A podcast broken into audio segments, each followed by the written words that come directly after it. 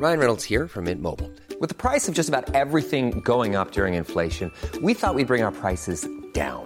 So to help us, we brought in a reverse auctioneer, which is apparently a thing. Mint Mobile unlimited premium wireless. Ready to get 30, 30, bit to get 30, bit to get 20, 20, 20, bit to get 20, 20, bit to get 15, 15, 15, 15 just 15 bucks a month. So, Give it a try at mintmobile.com slash switch. $45 upfront for three months plus taxes and fees. Promo for new customers for limited time. Unlimited more than 40 gigabytes per month. Slows. Full terms at mintmobile.com. If you thought the only way to get a more defined jawline with natural looking results was through surgery, think again. Juvederm Volux XC is a non surgical injectable gel filler that improves moderate to severe loss of jawline definition and can help you achieve natural looking results with little downtime. Even better, this improved definition lasts up to one year with optimal treatment. No maintenance required. Improve jawline definition for a smooth, sculpted look with Juvederm Volux XC. For important safety information and to find a licensed specialist, visit juvederm.com. That's J U V E D E R M.com. Not for people with severe allergic reactions, allergies to lidocaine, or the proteins used in Juvederm. Common side effects include injection site redness, swelling, pain, tenderness, firmness, lumps, bumps, bruising, discoloration, or itching. There's a risk of unintentional injection into a blood vessel, which can cause vision abnormalities, blindness, stroke, temporary scabs, or scarring. Talk to a licensed specialist to find out if it's right for you.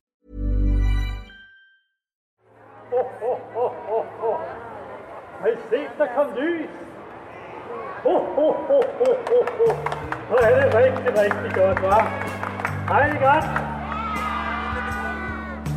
Jul er en travl tid, og man er nødt til at multitaske lidt. Og det er faktisk det, jeg gør lige nu. Jeg er nødt til at lave speaker til det her radioprogram, imens jeg er ude og købe ind til 30 Years julefrokost. Men uh, stille og roligt. Det er et juleprogram, som vi har forberedt til jer i dag. Mit navn er Tim Hinder. Du lytter til 30 Year. Velkommen til. Og så er der så mange, der vil have gaver, er det ikke også rigtigt? Ja. Er der nogen, der kunne tænke sig det? Ja! Hej, hvor er det hyggeligt. Hvor er det hyggeligt. Jeg står her med en 1,8 kilos flæskesteg i hændene. Det er nok ikke stort nok. Vi skal finde en større. Fordi vi har rigtig mange med i programmet i dag. Vi har indslag, som er lavet af Rikke Haut. Vi har indslag af Julie Bang og Christa Molsen og Anna Tavler. Vi har musik og poesi fra Solvej Sandnes og Mette Mostrup. Vi har også poesi fra Jens Blendstrup. Det er ikke så godt, du kommer herop, fordi der er sådan nogle store trækninger på. Når så træder på dig, så gør det ondt. Programmet i dag hedder Mørk Jul. Og vi starter med den alle, alle mørkeste. Vi skal til Sønderjylland. I gamle, gamle dage.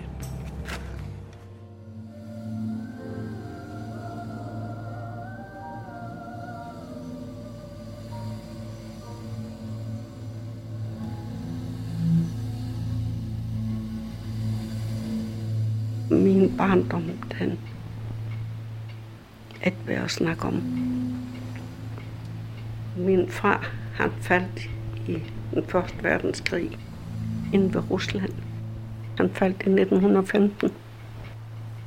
Rusland. Og så var min mor selv med to små børn. Og hun var en hård negl. Det var klø morgen og middag og aften omtrent. Jeg tror ikke, jeg har set på skøddagen nogensinde.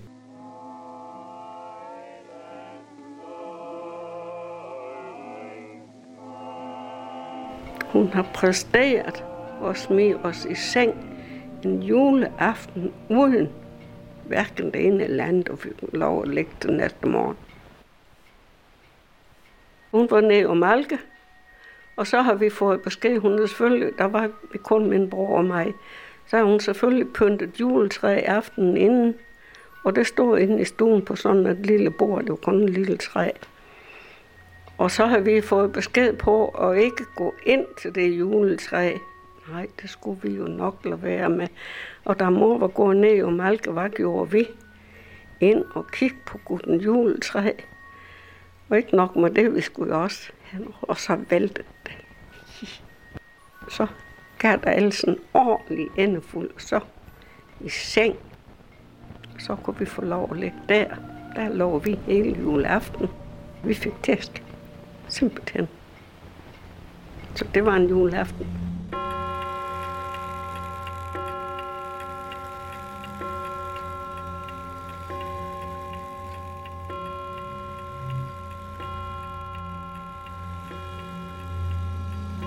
Kan love dig, i mange, mange, mange år, der var det ikke noget, jeg havde mere end jul.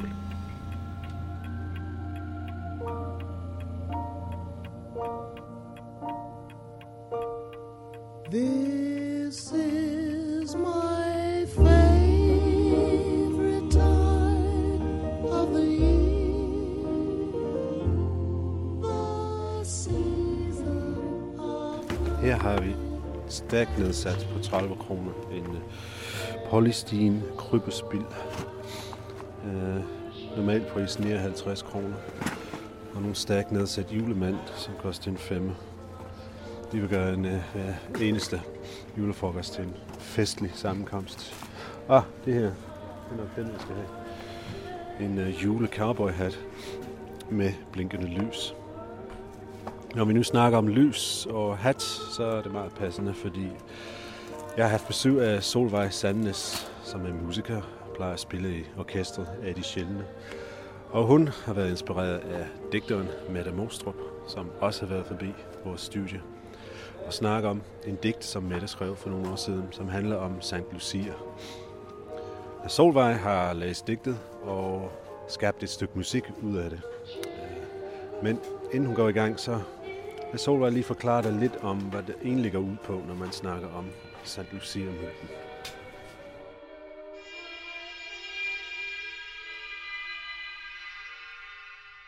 Hun var vist forlovet. Det, og det var sådan, at hendes far, som var en rig adelsmand, han døde tidligt. Og så blev hun efterladt med sin mor, Eutychia, som var svagelig og som ikke var kristen på det her tidspunkt. Det var lige omkring kristendommens indførelse. Inden moren så på et tidspunkt tager på en pilgrimsrejse og bliver omvendt til kristendommen, der når hun så at få forlovet Lucia bort til den her ikke-kristne mand, stik imod hendes egen vilje. Og det er så, da moren så lader sig omvende og overtale til at dele ud til de fattige af alle deres rigdomme, så bliver bejleren sur. Øh, dels over, over at måske gå glip af Lucia, men også at gå glip af Lucias rigdom. Og det er så det åbenbart, der motiverer, at han anmelder hende til Siciliens guvernør, som er delagtig i de her kristenforfølgelser, som finder sted på det her tidspunkt. Og så er det, og så er det som straf, hun bliver sat på bordel efter hun, øh, det lykkes hende at stikke af fra det her bordel, og vist nok også befri nogle af sine øh, skøge kollegaer, så, så, så skærer hun øjnene ud på sig selv, for ikke at virke tiltrækkende på nogen mand øh, nogensinde igen. For, for ikke at blive begæret Ja, for præcis. sine smukke øjnes skyld. Ja. Men under alle omstændigheder er det jo meget blodigt. Der er altså, nogle- nogle steder står der, at hun selv gør det, at hun selv river dem ud for at, at ikke at kunne møde en mands blik, eller ikke at kunne blive set på som attraktiv. Og andre steder er det en straf, altså hvor hun får dem stukket ud, øjnene stukket ud. Skøernes grej. Det her med hendes hår, der brænder i digtet, der har jeg fundet en kilde, hvor, hvor der stod, at, at hun fik antændt sit hår. Tabte cigaretterne. Og at jeg synes, at det var helt vildt set i forhold til den her altså, lys, at hun står for lys, ikke? Lux, ja. Lucia, ikke? Bødlen strøg sin tændstik. Jeg mener, at en af myterne om mirakler ved hende er, at de prøvede at antænde hendes hår, og det kunne ikke lade sig gøre. Præcis. Hvor Gud så skulle have haft en Hår flød finger med i spil. Gud beskyttede hende. Mm. Jamen, hun blev sat på bålet. uantændeligt. Som en å. Og til Som sidst- hun måske har... Til sidst får hun et svær gennem struben. Hvidklædte børn. Svømmer forbi i stimer.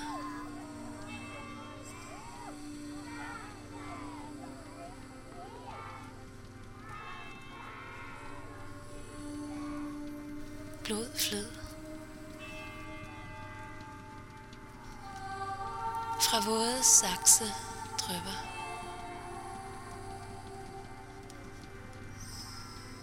Som sterin smelter. Jeg synes, det er mærkeligt, at vi går rundt, altså at børnene går rundt øh, med grænkranse og, og synger sang til Lucia, ikke? Som om, at... Grænkransen Altså, det er jo det rene og uskyldige, ikke? Som man der fejrer, og ikke det der blodige, og så sådan helt fuldstændig lemlæstende, Ja. der er ved hende, ikke? Altså, eller det er en, en kvinde, som, som for at være nærmere Gud, simpelthen øh, ødelægger sin egen krop, ikke? Ja. Og det, det går børnene så rundt og, og, og, og, øh, og synger om, ikke?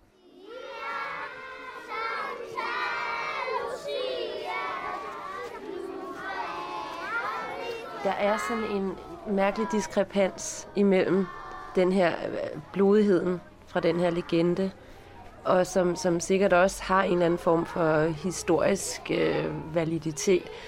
Øhm, og så, så det vi tror, vi selv fejrer, ikke?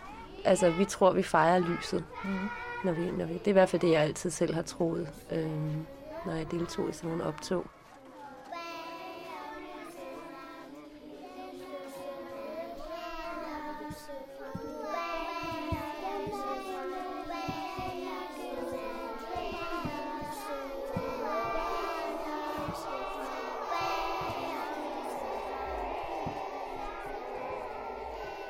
Hele kommer tilbage nu. At jeg faktisk har været, har, selv har oplevet et traume med Lucia. Et Lucia-traume. For jeg har gået på sådan en lille skole ude på landet, hvor det der Lucia-optog, det var årets helt store begivenhed. Ikke? Og det var kun én gang i livet, man havde chancen for at blive Lucia-brud, som det jo altså hedder, skal I ikke glemme. Vi skulle gå, alle pigerne i klassen skulle gå sådan rundt ned i gymnastiksalen og synge Santa Lucia-sangen, første vers.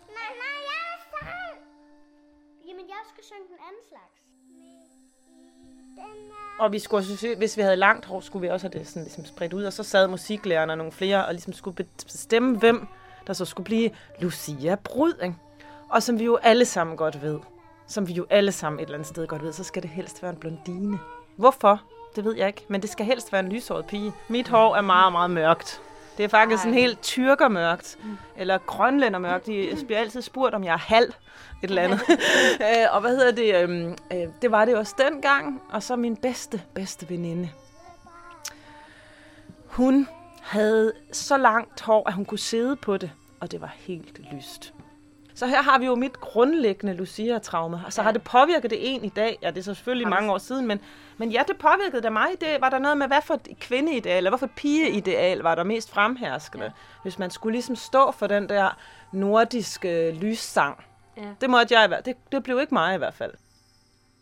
Nu er Lucia død, druknet i havregrød. Sankta Lucia, Jomfru Maria. Det var første gang, at jeg oplevede sådan rigtig grøn, drivende jalousi og misundelse.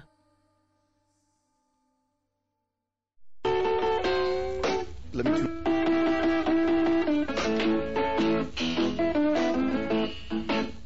Well, you know Christmas is coming. I don't have a lot to die.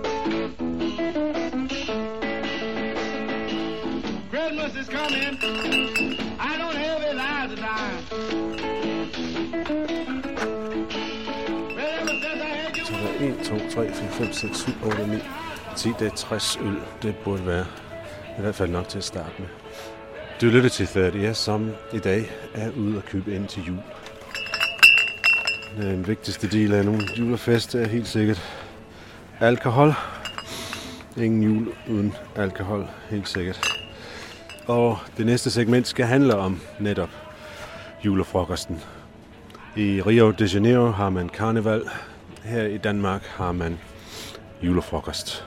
Der hvor alle reglerne bliver vendt om, og det hele bliver til en enkelt aftens snapstrøven kaos.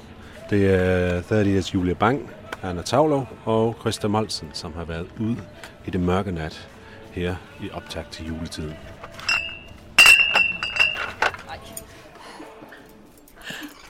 Der er en kro tæt ved Næstved, og der er de ved at gøre klar til julefrokost. Kronen hedder De Hvide Svaner, og verden hedder René. Jamen, øh, skal vi starte her? Det er så salen, vi er kommet til her. Det er Dorte, det er vores bartender. Ja. For René og de andre er julefrokoster hver dag. De indeholder alle sammen de samme ingredienser, selvom firmanavnene skifter. Det er for eksempel Næstved Tæpper. Det er et tæppefirma, der kommer. Og her har vi Rødvig Guld og tæppefirma. Og her der har vi et vognmandsfirma her med 38 personer. Arbejdet kører som et urværk. Der bliver foldet røde servietter. Der bliver rettet på de girlander, der er blevet slået skæve aften før. Og så er der tre-fire stykker, der går frem og tilbage og henter julemaden frem fra kølerummet. Julen, det er traditionernes tid, jo, og det er de samme ting, stort set, ikke? Altså, det er sild og varm fiskefilet, og det er andesteg med rødkål og René har en stor mave, og han har faktisk også hvidt skæg. I den her periode får han stort set kun julemad fra buffeten på de hvide svaner. stegte sild, grædvad laks og røget laks og dampelaks og æbelflæsk og ribbenssteg med rødkål og brune kartofler. På de hvide svaner spiser og drikker man ad libitum. Og så er der musik hele vejen igennem. Det står René også for.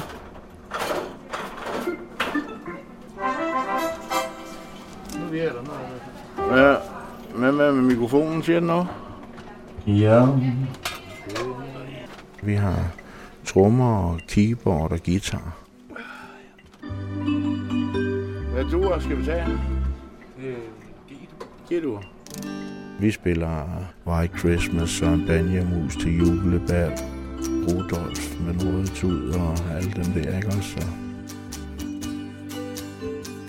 Så. Igennem mit liv som musiker har jeg spillet for ca. 30-50.000 julefrokostgæster. Jeg startede, da jeg var 12 år med at spille guitar, ikke? og så har jeg spillet siden. Og det har jo så været til julefrokost gennem alle årene. Ikke? Hvad tager du, hvad tager du der? Tager du E-mol, A-mol og D, eller hvad? Jeg skal lige nu have lidt at spise. Imens René spiser stille og roligt, ser han ud af vinduet på gæsterne, der er begyndt at komme. De skynder sig indenfor, eller de stiller sig op og ryger i deres tynde festtøj. De taler højt, for de er spændte på, hvad der kommer til at ske. Det er René ikke. Da der er gået præcis en halv time, ved han, de er klar. Så han går over gårdspladsen, op på scenen og spiller den første skålsang.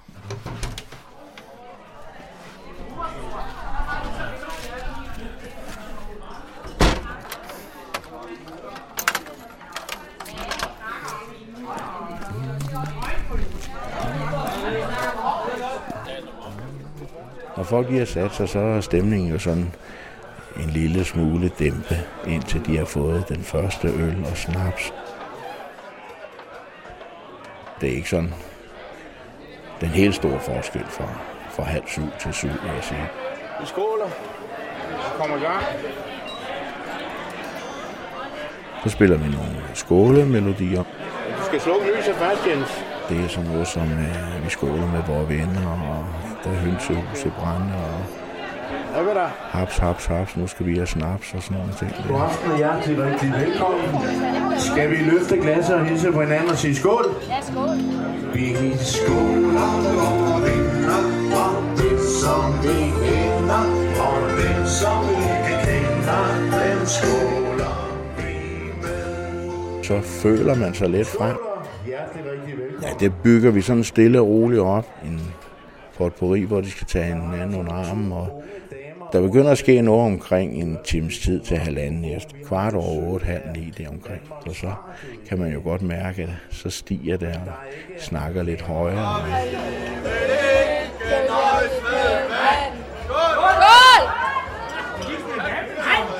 Lige så går det bare amok, ikke? Det er sådan noget, der lige kommer, ikke? Fra det ene sekund til det andet. Det går druk i den, ikke? De har næsten ikke andet at foretage sig. Nogle bliver kærlige, når de får spiritus. Andre, de bliver lidt ondskabsfulde. Eller aggressive. Og hvorfor? Det er der jo ingen, der rigtig ved, hvad der sker oppe i hjernen. De er jo med med kollegaer, ikke? Så skal de også lige vise, hvem der kan, ikke? Det, det kommer snigende. Du ved ikke, hvordan øh, eksplosionen kommer.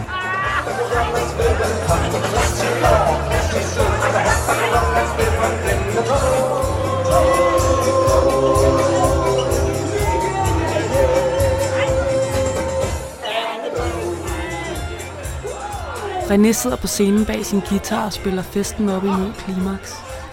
Man lægger ikke mærke til det, hvis man ikke ved det, men han holder hele tiden øjenkontakt med en mand blandt publikum.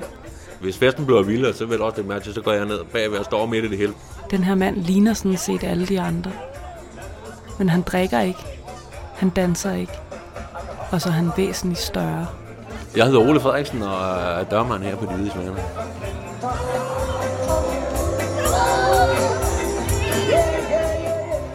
Vi går jo rundt og spotter fra starten af. Tager dem i de små, og så kan man så mærke, hvordan det, hvordan det vokser op, og alligevel så kulminerende, og så ved vi, så skal de ud. Ja, nu er det tredje år, jeg står hernede. Jeg vil sige, i år det har været, været det, det, det, det værste år at stå hernede. Jeg har selv været vant til det i mange år, ikke også? Og jeg står selv oppe i, i de mere hardcore steder oppe i Næstved. Men altså, hernede har det været det værste. Problemet hernede, det er at folk... Der sidder måske seks forskellige firmaer hernede. Og de kender ikke hinanden. Smede, tømmer, murer. Og de, så får de snaps alle sammen. Og så, så kan det gå galt lige pludselig. Der hvor folk normalt drikker 7 8 almindelig bajer, så drikker de måske 10 snæpper i stedet for, og det har jo en eller anden virkning på længere sigt. Og Så kulminerer det, eller den ene får danse med den andens kone, eller det andet. Og det har vi haft mange sjove oplevelser med også. Der. Og så er det lige meget, om det folk på 30, 40, 50, eller 55, eller 60, så vi har før haft selskaber dernede, hvor folk var omkring 60 kilo og rulle rundt på ryggen ude på gulvet. Så det, det, det er ingen garanti for reglerne, hvor meget folk drikker. De har jo en anden filosofi om, hvordan man opfører sig, end vi har. Tak skal I have. Nu skal vi lige gøre opmærksom på, at øh, det er bedst, at dansegulvet det bliver brugt til at danse på, ikke at ligge på.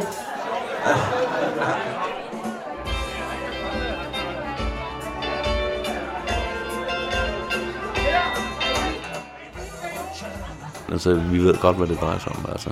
Man tager dem i hovedet, røv og steder mod.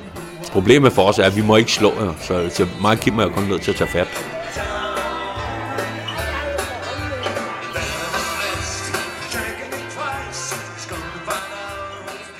Det vil du også kunne lægge mærke til, når klokken er et. Hvis man for eksempel havde valgt at holde åben til klokken 2, så ville det gå i kløder mod fordi det ville folk ikke kunne, det ville de ikke kunne holde til. Så ville de blive for fulde, simpelthen til at være. Så klokken 1, det er slut.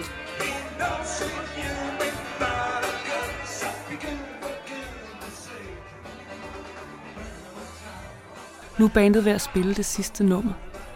Gæsterne ved det ikke endnu, men snart skal de hjem. Udenfor er der en, der venter på at tage over, hvor Ole han slap. Han hedder Race, og han kører taxa.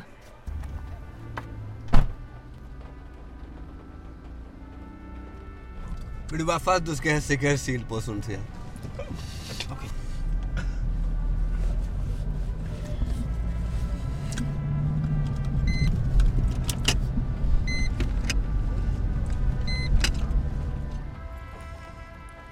Jeg har været barmen også.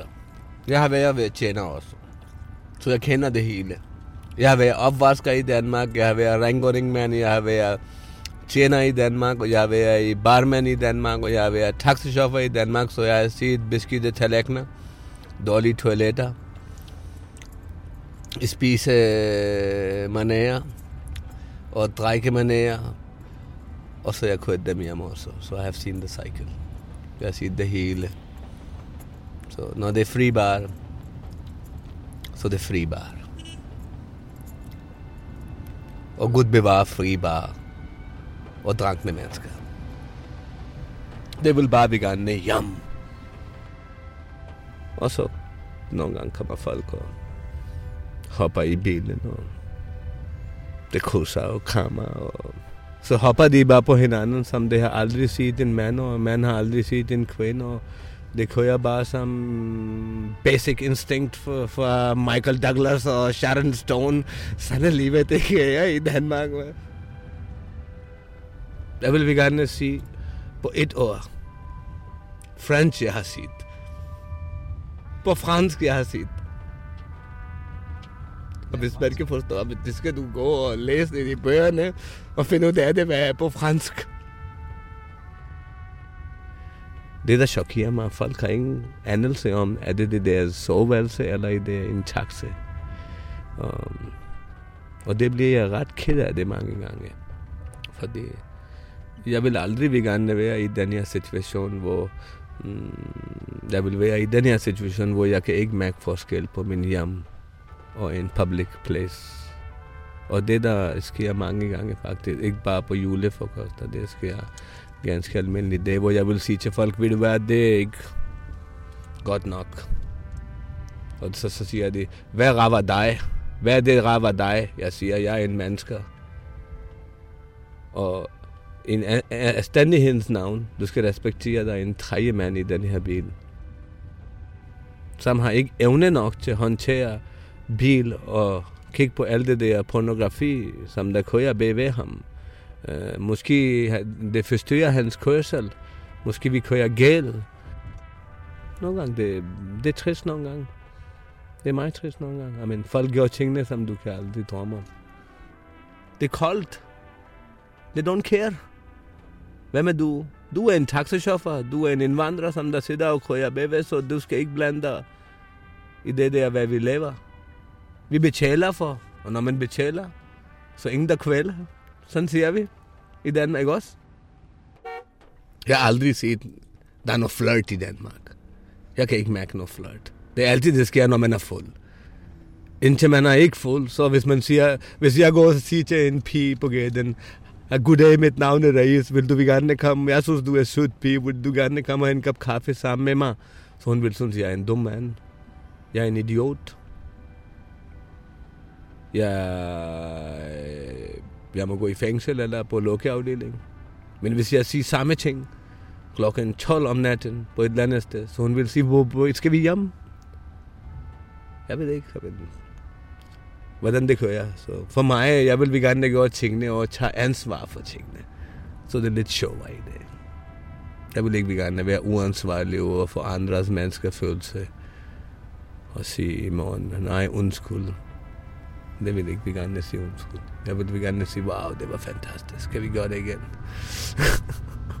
så på den baggrund, jeg synes, folk drikker mig Ja, fordi det er nemmere for det er ikke noget, der sker en gang om Blue Moon. Det sker hver gang. Og det sker skidt. Og det vil altid det ske.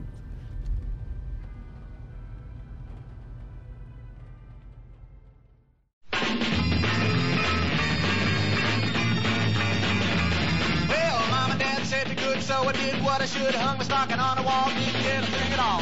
Don't believe in Christmas. Don't believe in Christmas. Don't believe in Christmas. 'cause I didn't get nothing like year. Well, stayed up late at night to see Santa Claus. Der er rigtig mange, der siger, at øh, vi har glemt, hvad julen egentlig går ud på i disse dage. Hvad vi egentlig skulle tænke på mest. Øh, og det har jeg ikke, fordi øh, jeg tænker selvfølgelig mest på gaver. Og i aften til julefrokost skal der selvfølgelig være pakkelej. Og så skal jeg købe nogle af de her gavebåndsting. Dengang jeg var lille, så fortalte min mor mig alt muligt, udover julemanden, der var det ville ske med uartige børn. Så var det en lille elf, der hed ja, Sorte Per, Black Peter. Og hvis du ikke havde været artig, så fik du i stedet for julegaver, så fik du bare et lille stykke sort kul til jul. Så skal man sørge for at være artig, i hvert fald hele vejen igennem december.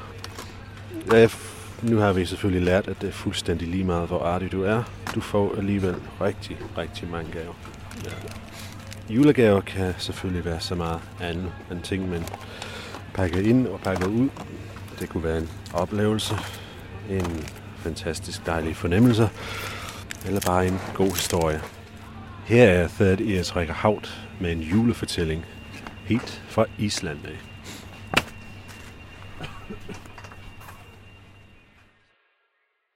Den mærkeligste juleaften, jeg oplevede, den oplevede jeg på Island i 2002, øh, hvor jeg var op for at lave optagelser til en dokumentar. Jeg var færdig om formiddagen og ville hurtigt tilbage til byen, fordi det var juleaften. Og øhm, for at gøre en lang historie kort, så tog jeg en genvej. Det skal man ikke gøre på Island. Jeg får vild øh, sad fast i sneen, og bilen ville ikke starte. Der kom ikke nogen mennesker, der var ikke nogen dækning på mobilen. Jeg vidste ikke, hvad jeg skulle gøre, og til sidst så var det eneste, jeg kunne finde ud af, det var simpelthen bare at tænde båndoptageren og snakke ind i den. Hvad hedder det? Um, det er juleaften, og jeg sidder fast her i sneen, og bilen vil ikke køre. Så jeg havde heldigvis en rimelig varmt tøj på, men alligevel ikke. Det var rigtig dårligt vejr. Det blev rigtig dårligt vejr. Det blæste virkelig hurtigt op. Det sner, og det er koldt. Og når jeg sidder her i lidt over to timer, og der kommer ikke nogen forbi. Og jeg, jeg, havde, jeg tror, jeg havde det sådan lidt ligesom, jeg tror, jeg har set en eller anden Shackleton ekspeditionsfilm en gang, hvor, hvor, de, hvor, de, hvor de nedfældede deres sidste ord, inden de frøs til is, og så var der nogen, der ville komme og finde dem. Så tænkte jeg, nu, nu gør jeg det. Min tæer er rigtig kolde. Jeg tør ikke gå ud af bilen, fordi er, der er ingenting, der er bare. I hvert fald så øhm, frøs jeg rigtig meget, og jeg var også meget bange, så jeg, jeg tror bare, det var min eneste ven der i, i vintermørket. Og det er lige nu, alle sidder og spiser julemad, og Så. Og lige pludselig, så, så hører jeg den her stemme. Og så banker det på bilruden. Hallo? Nej, det er det ikke. Nej, undskyld, jeg, jeg taler ikke islandsk. Okay, bilen der sidder fast, og hvad hedder det? Det er en, en mand, en stor islænding med en, en stor hue på, og stor sweater, og skægstube og helt blå øjne, lysende blå øjne.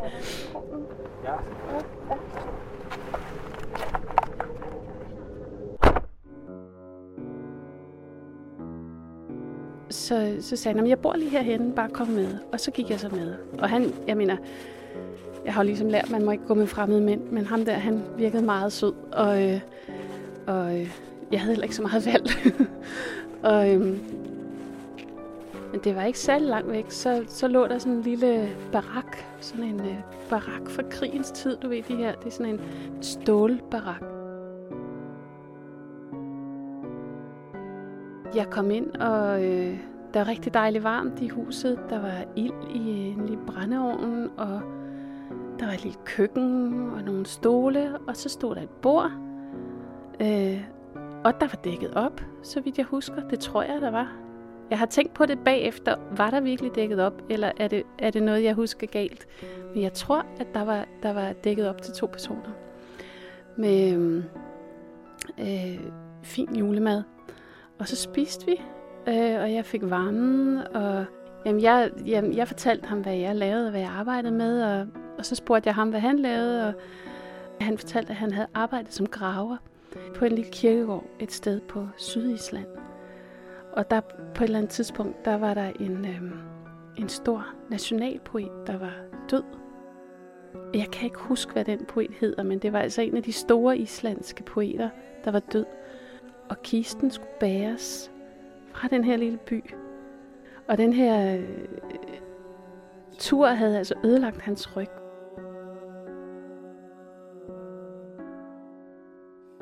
Men på et tidspunkt, så, så, så fortalte han mig, at han øh, lavede musik. Og øh, der spurgte jeg så, om han ville spille en sang for mig. Han fortalte mig, at han skrev julesange. Og, øh, og jeg spurgte, om han ville synge for mig, og det ville han gerne. Og så tog han sin guitar frem, og så øh, sang han en sang. Og den, den har jeg så optaget. Er det okay, jeg optager? Ja, det må du, det må du gerne.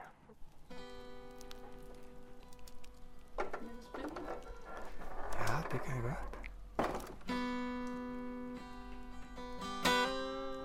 Det er en... øh, Ja, mit specialitet, jeg, jeg specialiserer mig i triste julesange. Den, her er rigtig trist. Den, er, den handler om juleaften.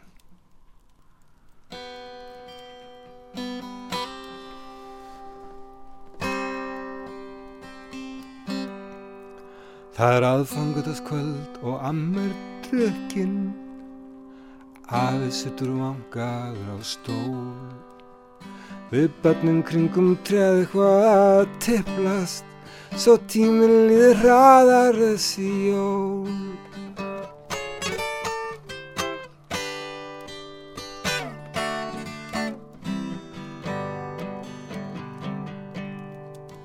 Það er aðfangverðis kvöld og pappi kveikir á kerti fyrir mig hvar sem hann er.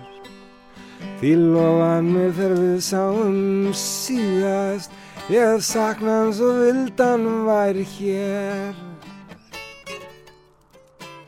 Og jeg forstod ikke, hvad han sang dengang, fordi jeg forstod ikke islandsk. Faktisk så ville skæbnen, at jeg kom til at bo på Island efter det, og jeg boede der i syv år. Øh, og nu, nu taler jeg jo islandsk og forstår islandsk. Og når jeg hører, når jeg hører sangen nu, så forstår jeg også, hvilken speciel tekst det er. Jeg kan, jeg kan ikke rigtig oversætte den ordret, men den handler simpelthen om en dysfunktionel familie, hvor der sidder en øh, fuld bedstemor og en fuld bedstefar. Børnene, de sådan går rundt og prøver at få tiden til at gå hurtigere. Det er en lille dreng, der øh, synger sangen. Det er en dreng, der fortæller historien. Er Og så, så synger han om sin far, der tænder et lys for ham, hvor han nu end er i verden. Og om hans mor, der sidder og græder ved køkkenet, ved et bestemt køkkenvindue, som hun kigger ud af. Hun græder, fordi hun har gjort for meget, eller hun, mere, end, hun har gjort mere, end hun kunne klare. Så fortæller han, at det er snesharp udenfor, og aftenen går, og langt om længe, så falder hans søskende i søvn i sofaen. Øhm, og selv, stiller han sig, selv, selv rejser han sig op og slukker for den her gamle sort-hvide film om Jesus i ørkenen.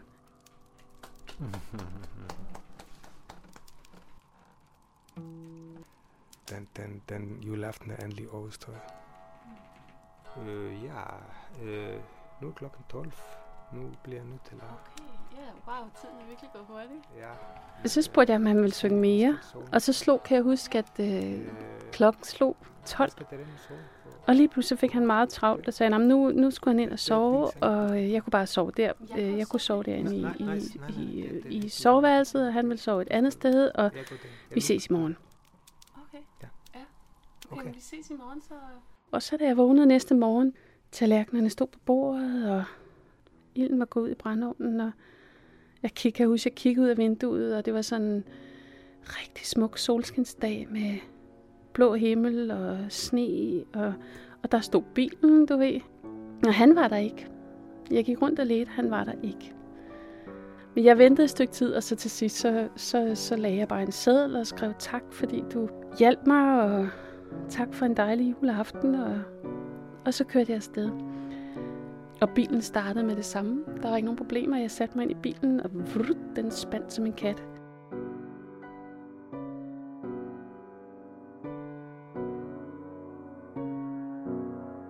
Og så flyttede jeg jo til Island, og ville meget gerne finde det sted igen. Jeg ville også gerne, meget, meget gerne finde ham igen, for at, at sige tak. Og du ved, jeg havde tænkt, at jeg kunne køre forbi med en flaske whisky, eller et eller andet, du ved. Og jeg ved, hvor det er, fordi jeg har det samme gamle kort, hvor jeg har sat tegn. Jeg kan huske, jeg kan huske hvor det var, og jeg havde sat mærker med blyanten. Og jeg har kørt tilbage, og jeg ledte, og jeg har været op og gå der, og jeg har været rundt og kigge, og jeg kan ikke finde det hus. Det er væk. Det er der ikke. Just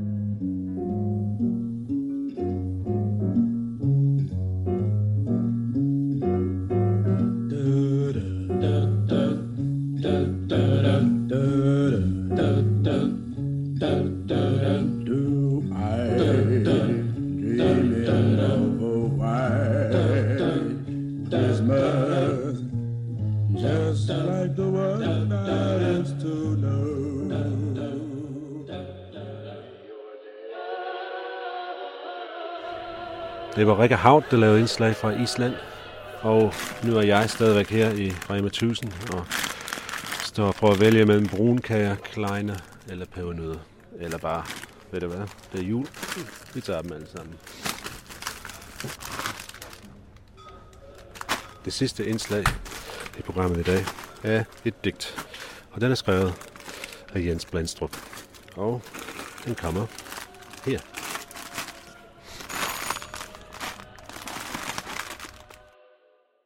Vi, der kan fejre julen på den gamle, traditionelle måde, med juletræ og rigeligt af mad og drikke. Vi glæder os som børn sammen med vores børn og børnebørn. Og for os er det naturligt at synge. Jul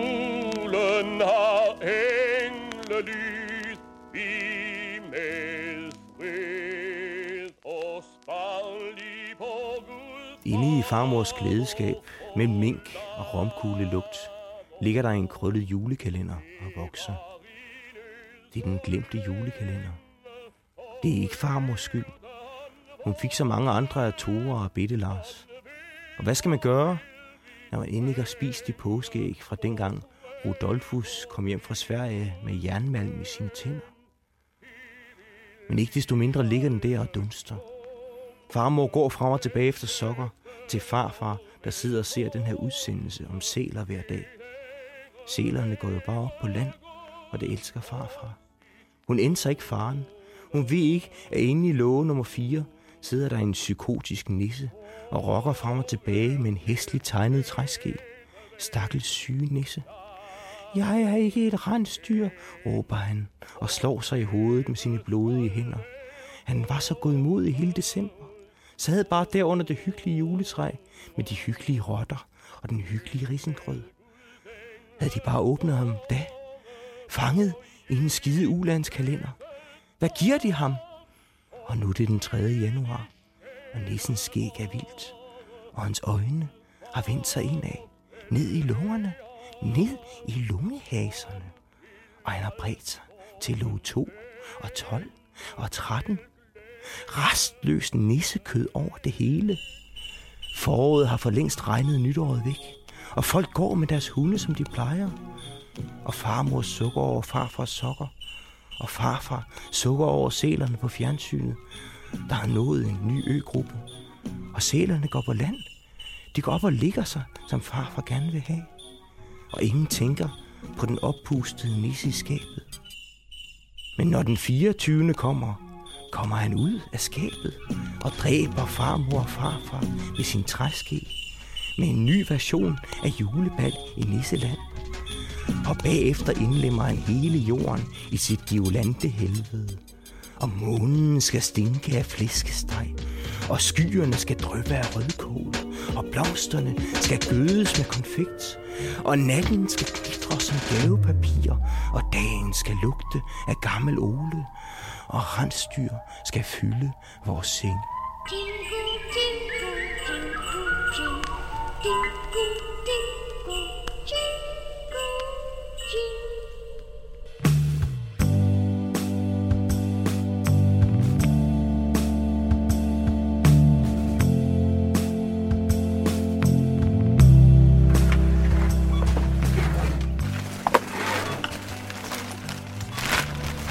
Pakket mine ting sammen her.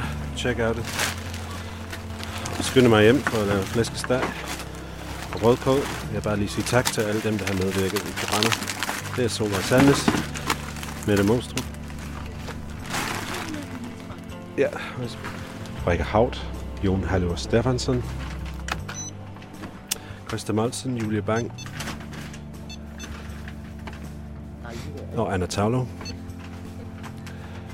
Websitet er lavet af Kasper Rasmussen med billeder af Miriam Nielsen. Vores temamusik er lavet af Rasmus Bjerg.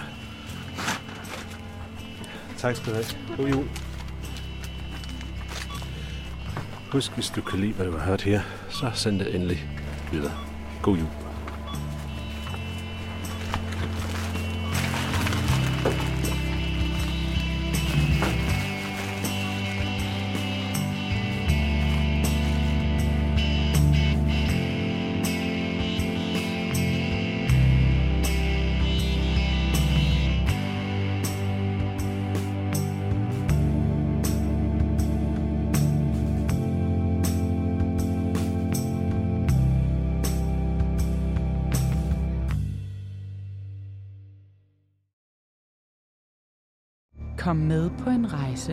Colombia til Vendsyssel med guder, advokater og en vampyrblæksprutte.